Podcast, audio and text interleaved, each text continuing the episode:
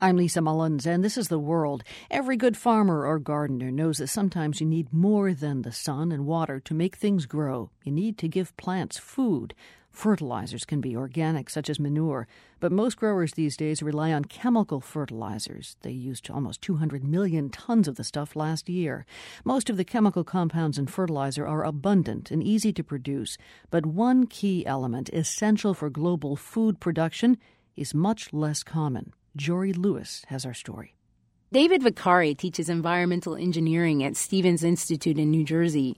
He explores the cycles of nitrogen and carbon, two elements that are vital for agriculture. There's a third that's just as important, but Vaccari never thought much about it until several years ago, phosphorus. Suddenly I said to myself, where's this come from? You know, nobody talked about it. I even once asked a farmer friend, where does phosphorus come from? And his answer was Agway. He didn't even know. So Vaccari did the natural thing. I Googled it.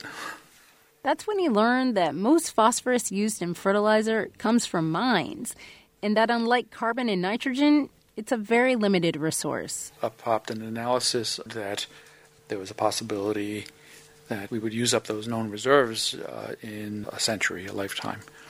And I found that alarming, and I started to study the issue. What he learned brought him across the ocean to the Kingdom of Morocco. This is the Haribga mine in Morocco's phosphate plateau, where a machine the size of a 10-story building digs massive holes into the earth. In each drag, the machine unearths about 100 tons of sand and rock to expose the phosphate rock below. Phosphate rocks are minerals that are high in phosphorus. It turns out they occur in significant amounts in only a handful of countries. And Morocco has the motherlode, more than two-thirds of the known reserves worldwide. As those reserves have been drawn down elsewhere, the world is increasingly coming to Morocco.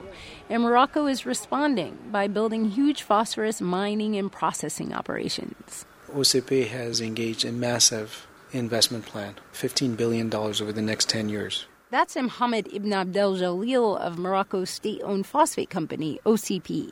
And the reason we're doing this is because this natural resource is there for us, but also for our future generations. So we have the responsibility to make sure that it is used and produced appropriately and responsibly. For years, the United States was one of the biggest phosphate producers, but now its reserves are nearly tapped out. And big reserves elsewhere are not only limited, they're also located in countries where supply could be uncertain, places like China, Iraq, and Syria. That's important because in a world of scarce and unequally distributed resources, anything could happen. In a crisis, the haves might hoard and the have-nots, well, they would just suffer, which is just what happened in 2007 and 2008 when food prices shot up around the world. Prices of fertilizer and phosphorus shot up too. To protect its domestic supply, China increased its export tariff on phosphates, a move that effectively stopped exports for a time. That's about the same time that people like David Vaccari started to hear about the notion of peak phosphate, concerns that the world was heading into a crunch for a key ingredient in the global food chain. But Mohammed Ibn Abdel-Jalil says the idea was news to Morocco. We were very surprised to hear about this peak phosphate because certainly by the measures that we had seen, you know, there were hundreds of years' worth of reserves. That's hundreds with an S. Morocco certainly isn't worried about running out of phosphate. New studies have revealed new phosphate resources all over the world. And after the 2008 supply squeeze, the price of phosphate settled at a new, much higher level. That alone has jump-started exploration, with mining companies going after supplies and using technology that had been too expensive before.